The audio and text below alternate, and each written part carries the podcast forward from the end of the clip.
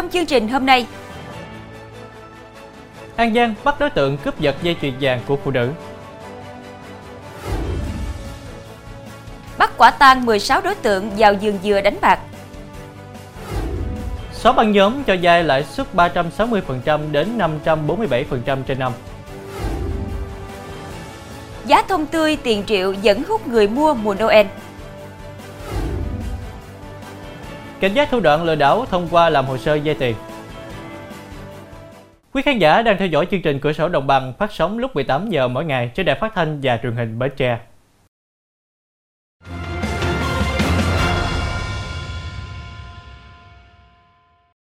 Thưa quý vị, mượn tiền của người khác nhưng không có khả năng trả nợ, Phạm Minh Giang sinh năm 1994, ngụ thành phố Châu Đốc, tỉnh An Giang, đã nảy sinh ý định đi tìm những phụ nữ đeo dây chuyền vàng để cướp giật.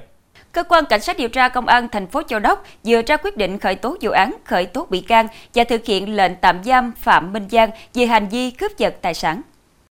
Để có tiền trả nợ, Giang nảy sinh ý định đi cướp giật di chuyển. Khoảng 18 giờ 45 phút ngày 3 tháng 11, Giang điều khiển xe đến đường 30 tháng 4 thuộc khóm Châu Long 8, phường Châu Phú B thì phát hiện chị Phạm Thị Thanh Thúy, ngụ huyện An Phú, tỉnh An Giang, điều khiển xe máy một mình. Trên cổ có đeo một sợi dây chuyền vàng trị giá hơn 45 triệu đồng. Nên Giang điều khiển xe bám theo rồi vượt lên giật sợi dây chuyền vàng nhưng không đứt. Chị Thúy liền nắm lại sợi dây chuyền và giằng co dữ Giang khiến xe máy của chị và tên cướp ngã xuống đường. Lúc này, người dân xung quanh nghe tiếng chi hô của chị Thúy đã kịp thời phối hợp bắt giữ cùng tay vật giao công an. Sáng nay, cơ quan cảnh sát điều tra công an huyện Phú Tân tỉnh An Giang cho biết đã tống đạt các quyết định khởi tố vụ án, khởi tố bị can và thực hiện lệnh tạm giam đối với Nguyễn Hữu Nghị, sinh năm 1986, ngụ huyện Phú Tân tỉnh An Giang về hành vi lạm dụng chức vụ quyền hạn chiếm đoạt tài sản.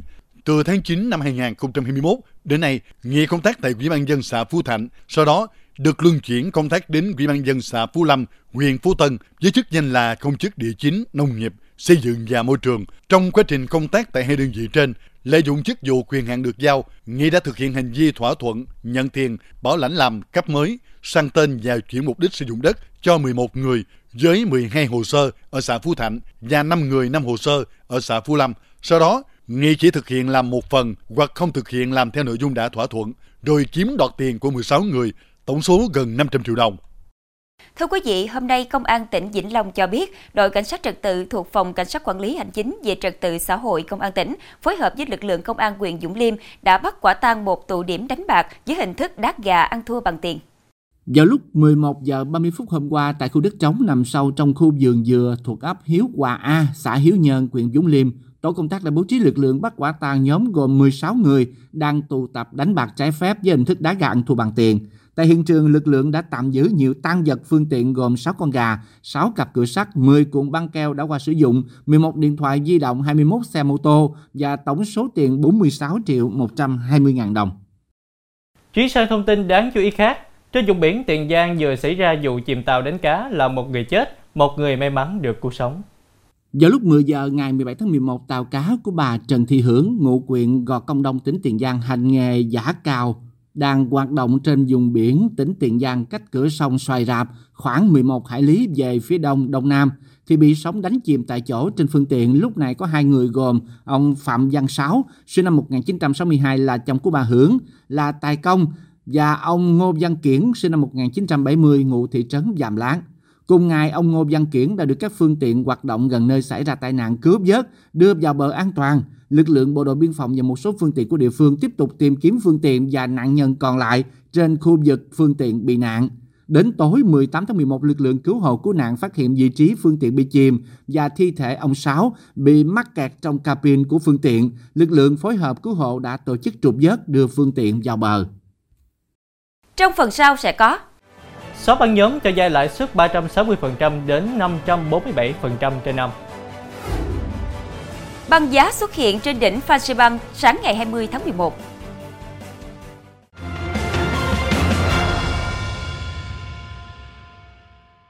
Thưa quý vị, chưa đầy một phút, hai đối tượng mặc áo xe ôm công nghệ đã phá được khóa phòng trọ của một nữ sinh viên, lấy đi nhiều tài sản trị giá khoảng 70 triệu đồng rồi tẩu thoát. Công an quận Gò Vấp, thành phố Hồ Chí Minh đã tổ chức khám nghiệm hiện trường, trích xuất camera xác định nhân dạng của hai đối tượng để làm rõ vụ trộm tài sản trên. Theo trình báo của chị D, tên gọi tắt, sinh viên năm 2 của một trường đại học trên địa bàn thành phố Hồ Chí Minh, khoảng 20 giờ 40 phút ngày 18 tháng 11, có hai đối tượng mặc áo xe ôm công nghệ đi chung trên một chiếc xe máy, áp sát phòng trọ của chị D, dùng đoạn phá khóa. Chỉ trong vòng một phút, khóa cửa phòng của chị D đã bị mở bung.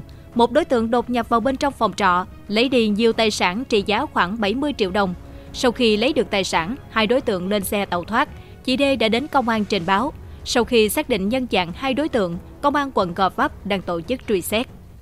Thưa quý vị, Phòng Cảnh sát Hình sự Công an tỉnh Bình Dương vừa triệt xóa nhóm đối tượng cho vay lãi nặng với lãi suất 360% đến 547% một năm. Nhóm người bị tạm giữ gồm Trần Duy Tân, sinh năm 1984, Lê Thành Nhân, sinh năm 1999 và Trần Thu Dân, sinh năm 1982, cùng ngụ thành phố Thủ Dầu Một, tỉnh Bình Dương.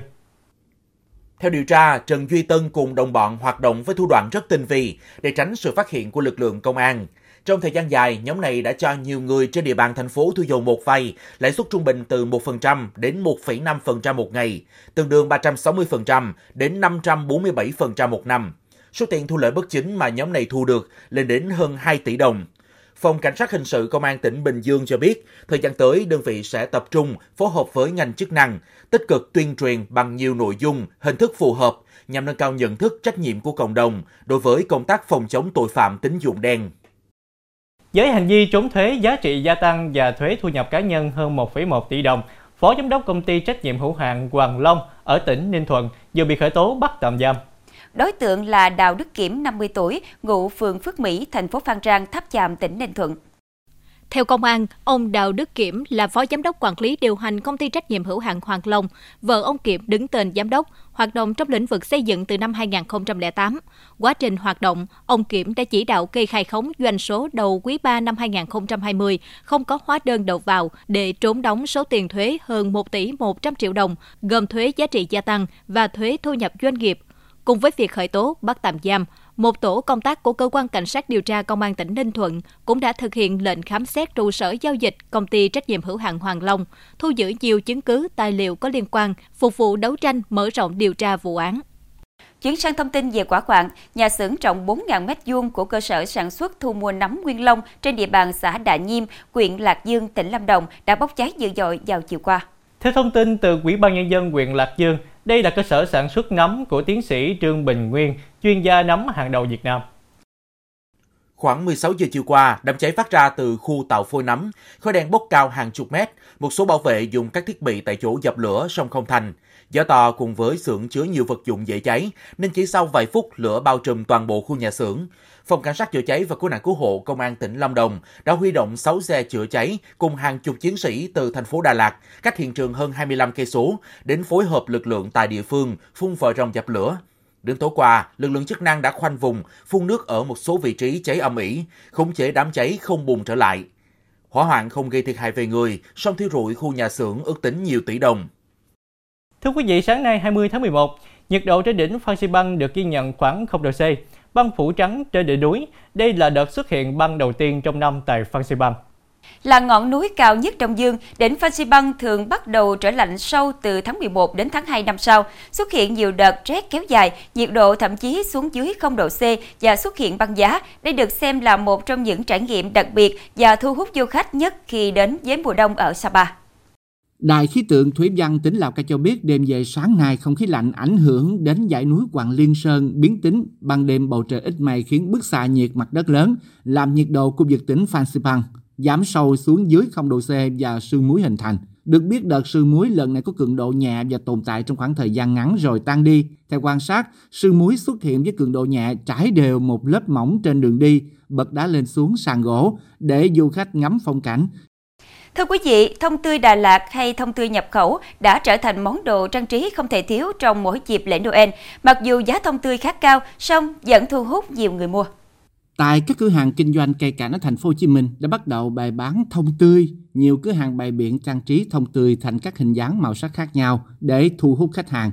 Anh Quân, chủ một cửa hàng tại quận 10 cho biết, Giá thông tươi dao động từ 300.000 đồng đến 3 đến 4 triệu đồng và có thể cao hơn nữa tùy vào kích cỡ, loại thông, vật dụng trang trí đi kèm. Thông tươi được chia làm nhiều loại, có thông tươi màu xanh đậm, xanh nhạt, có loại thông tươi lá kim, lá tròn. Tuy nhiên, loại bán chạy nhất vẫn là thông tươi màu xanh đậm vì giá thành rẻ, dễ chăm sóc. Mỗi dịp lễ Giáng sinh, cửa hàng Anh nhập khoảng 2.500 đến 3.000 cây thông tươi chủ yếu từ Đà Lạt, một số ít khác nhập ở nước ngoài. Xuất phát từ tình thương với các học sinh có hoàn cảnh đặc biệt, cô Lê Thị Hòa cùng một số giáo viên trường tiểu học Đông Sơn, huyện Chương Mỹ, thành phố Hà Nội đã mở lớp học miễn phí cho trẻ khuyết tật, gia đình gặp hoàn cảnh khó khăn tại chùa Hương Lan, xã Đông Sơn. Sau đây mời quý vị đến với ghi nhận của chương trình tại nơi dạy chữ gieo yêu thương tại chùa Hương Lan. Người trực tiếp đứng lớp ở đây là những cô giáo đang giảng dạy và đã về hưu. Tuy còn nhiều khó khăn, các cô giáo ấy vẫn luôn dành trọn hai ngày cuối tuần để gieo yêu thương nơi các dần trăng khuyết. Theo cô Lê Thị Hòa, các học sinh của cô cần thì cần rất nhiều thứ, nhưng thứ các con cần nhất là tình yêu thương. Cũng chính vì thế, các cô giáo ở đây ngoài dạy con chữ, còn dạy các em về tình cảm gia đình, tình yêu thương, cách sống như thế nào. Không phụ lòng các cô, sau nhiều năm, nhiều em đã có sự tiến bộ vượt bậc, vượt lên hoàn cảnh khó khăn. Có những em đã tự có cho mình công việc để tự nuôi bản thân, phụ giúp gia đình.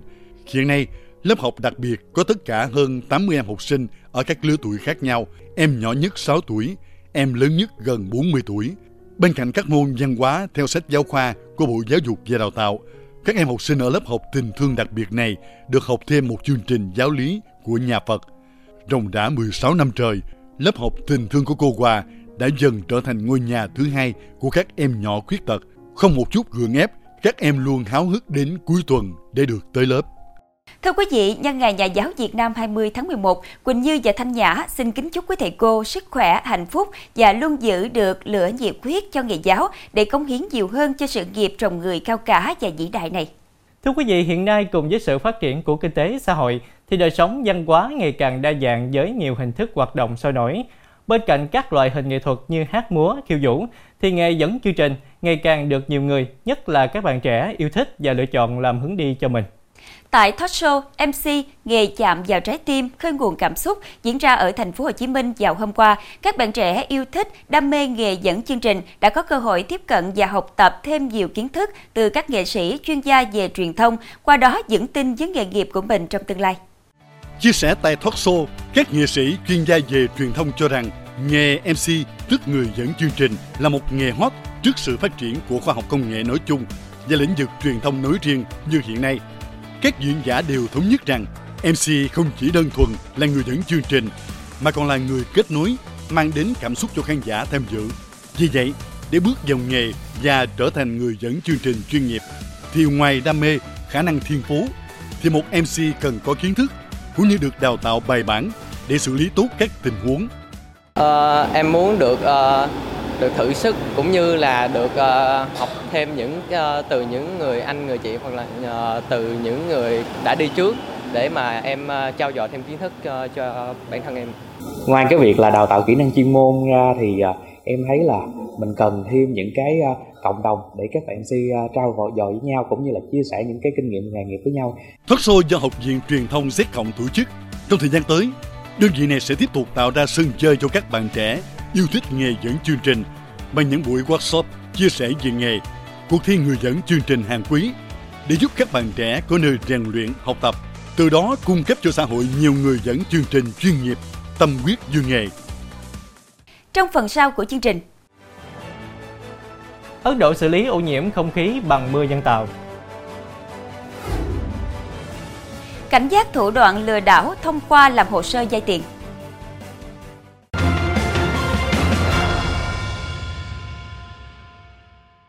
Thưa quý vị, sau đây xin được chuyển sang tin thế giới. Chính quyền New Delhi lần đầu tiên lên kế hoạch tạo mưa để cố gắng cải thiện chất lượng không khí ở thủ đô ô nhiễm nhất thế giới, vốn đang bị sương mù bao phủ suốt một tuần qua. Trước tình trạng ô nhiễm không khí nghiêm trọng hiện nay, chính quyền thủ đô Ấn Độ cũng đã ra lệnh đóng cửa tất cả các trường học, ngừng hoạt động xây dựng và tuyên bố sẽ áp đặt các quy định hạn chế đối với phương tiện giao thông.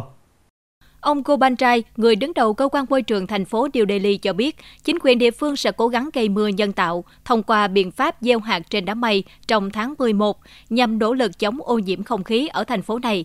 Kế hoạch trên bao gồm việc thả muối hoặc bạc iodua vào các đám mây từ máy bay nhằm thúc đẩy sự hình thành mưa. Các nhà khoa học Ấn Độ hy vọng lượng mưa tạo ra sẽ giúp loại bỏ ô nhiễm khỏi không khí. Chính quyền khu vực cũng đang chờ phê duyệt từ các cơ quan quốc gia với hy vọng sẽ hoàn tất dự án trong tuần này.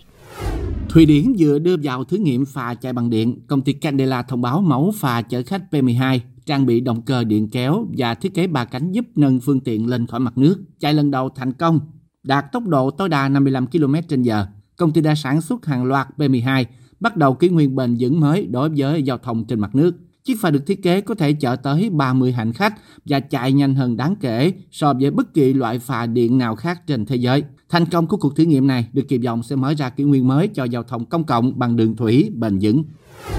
Một buổi triển lãm các tác phẩm điêu khắc kết hợp ánh sáng về các loài động vật hoang dã đã được giới thiệu tại Paris, Pháp, với chủ đề đa dạng sinh học trong rừng rậm, hình ảnh những loài động vật như hổ, công và voi hiện diện tại một khu vườn ở Paris trong một diện mạo mới trên nền ánh sáng lung linh.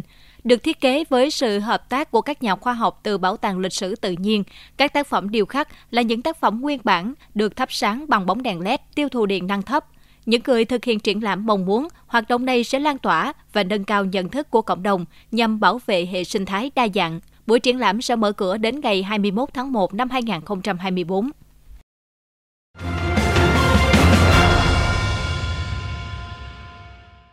Thưa quý vị, không có công an việc làm ổn định nhưng lại thích có tiền tiêu xài. Một nhóm thanh thiếu niên đã bàn nhau thực hiện hành vi lừa đảo chiếm đoạt tài sản thông qua hình thức làm hồ sơ vay tiền qua mạng bằng thủ đoạn quảng cáo cho vay mà không cần chứng minh tài chính cá nhân, giải ngân nhanh, lãi suất thấp, các đối tượng đã lừa đảo chiếm đoạt của các bị hại số tiền lên tới hàng trăm triệu đồng. Mặc dù không được đào tạo qua bất kỳ trường lớp nào về công nghệ thông tin, nhưng qua tìm hiểu trên mạng, Nguyễn Văn Tuấn, 19 tuổi, ngụ tại huyện Ứng Hòa, thành phố Hà Nội, cùng với đồng bọn đã lập và thu mua nhiều tài khoản Zalo, Facebook ảo. Sau đó các đối tượng dùng các tài khoản này đăng bài quảng cáo với nội dung cho vay tiền nhanh, lãi suất thấp trên mạng xã hội. Quảng cáo thì như vậy, nhưng thực chất khi người có nhu cầu vay tiền liên hệ, các đối tượng lập tức dàn dựng kịch bản, ép các nạn nhân phải đóng trước cho chúng một số khoản phí thì mới cho vay. Sau khi nạn nhân đáp ứng các yêu cầu, nhóm đối tượng nhanh chóng lật mặt, chặn toàn bộ liên hệ với nạn nhân để chiếm đoạt tiền. Đầu thì có khách hàng hỏi vay thì để em bảo người ta đóng phí hồ sơ. Sau khi bắt đóng à, tiền 4% khoản vay thì à, em lại giới thiệu cho một người khác thì uh, bắt đóng được tiền uh, giấu với cả tiền bảo hiểm cả tiền uh, phí giải ngân dù tuổi đời còn trẻ, nhưng ổ nhóm này lại hoạt động rất có tổ chức. Các thành viên trong nhóm được phân công nhiệm vụ rõ ràng. Sau mỗi vụ lừa đảo thành công, Tuấn sẽ hưởng chênh lệch từ 60 đến 70% số tiền chiếm đoạt được. Đáng chú ý, nạn nhân của các đối tượng này thường là học sinh và sinh viên dân là nên là khi có nhu cầu uh, vay tiền thì nên tìm đến các tổ chức do uy tín do được nhà nước cấp phép chứ không nên là tìm những cái nguồn vay ở trên mạng xã hội và trên mạng internet thì rất rất dễ là dẫn đến cái việc là bị lừa đảo. Để tổ chức hoạt động lừa đảo chiếm đoạt tài sản trên không gian mạng, ổ nhóm này còn chọn địa điểm là các căn hộ chung cư khép kín, có lực lượng bảo vệ, quản lý chặt chẽ người ra vào, đồng thời thường xuyên thay đổi địa điểm, mỗi địa điểm chỉ thuê và hoạt động không quá 3 tháng để tránh sự phát hiện của cơ quan công an. Căn cứ các tài liệu chứng cứ thu thập được, cơ quan cảnh sát điều tra công an quận Hà Đông đã khởi tố vụ án tạm giữ hình sự đối với 5 đối tượng về hành vi lừa đảo chiếm đoạt tài sản. Bên cạnh đó yêu cầu ai là bị hại của các đối tượng trên thì liên hệ với công an quận Hà Đông để phối hợp điều tra làm rõ vụ việc.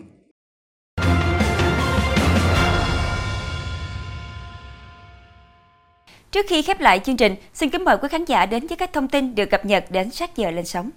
Đội cảnh sát giao thông trật tự công an thành phố Vũng Tàu, công an tỉnh Bà Rịa Vũng Tàu vừa phát hiện bắt giữ đối tượng có hành vi đi vào khu vực tạm giữ phương tiện vi phạm hành chính về trật tự an toàn giao thông đường bộ, tự ý dắt xe máy ra khỏi nơi tạm giữ. Lúc 7 giờ 30 phút hôm nay, Nguyễn Văn Anh Tuấn, 16 tuổi, quê Quảng Bình, đang tạm trú thành phố Vũng Tàu, đi vào khu vực tạm giữ phương tiện vi phạm hành chính về trật tự an toàn giao thông, đường bộ của đội cảnh sát giao thông trật tự, tự ý dắt xe máy biển kiểm soát 73AG 03980 ra khỏi nơi tạm giữ phương tiện vi phạm khi chưa có quyết định biên bản trả lại tăng vật, phương tiện vi phạm hành chính của cơ quan công an. Theo đội trật tự an toàn giao thông công an thành phố Vũng Tàu, khoảng một tháng trước đó, Tuấn vi phạm luật giao thông, bị xử phạt số tiền 950.000 đồng. Đến ngày 8 tháng 11, đối tượng tiếp tục vi phạm lần thứ hai với các lỗi điều khiển xe máy không có gương chiếu hậu, tự ý thay đổi đặc tính xe, không chấp hành hiệu lệnh dừng xe của cảnh sát giao thông. Do đã vi phạm lần một, đối tượng Tuấn nắm rõ khu vực nơi tạm giữ phương tiện vi phạm của đội cảnh sát giao thông trật tự. Lần này không có tiền đóng phạt nên Tuấn đã tự ý lẻn vào nơi tạm giữ tăng vật, phương tiện vi phạm và dắt xe máy ra ngoài với mục đích trốn tránh việc đóng tiền phạt. Khi dắt xe ra được khoảng từ 1 đến 2 mét thì bị cán bộ đội cảnh sát giao thông trật tự phát hiện, bắt giữ người cùng tăng vật. Thông tin vừa rồi cũng đã khép lại chương trình hôm nay. Hẹn gặp lại quý khán giả lúc 18 giờ ngày mai trên đài phát thanh và truyền hình Bến Tre. Quỳnh Như Thanh Nhã xin kính chào tạm biệt và kính chúc quý khán giả một buổi tối với thật nhiều điều tốt lành.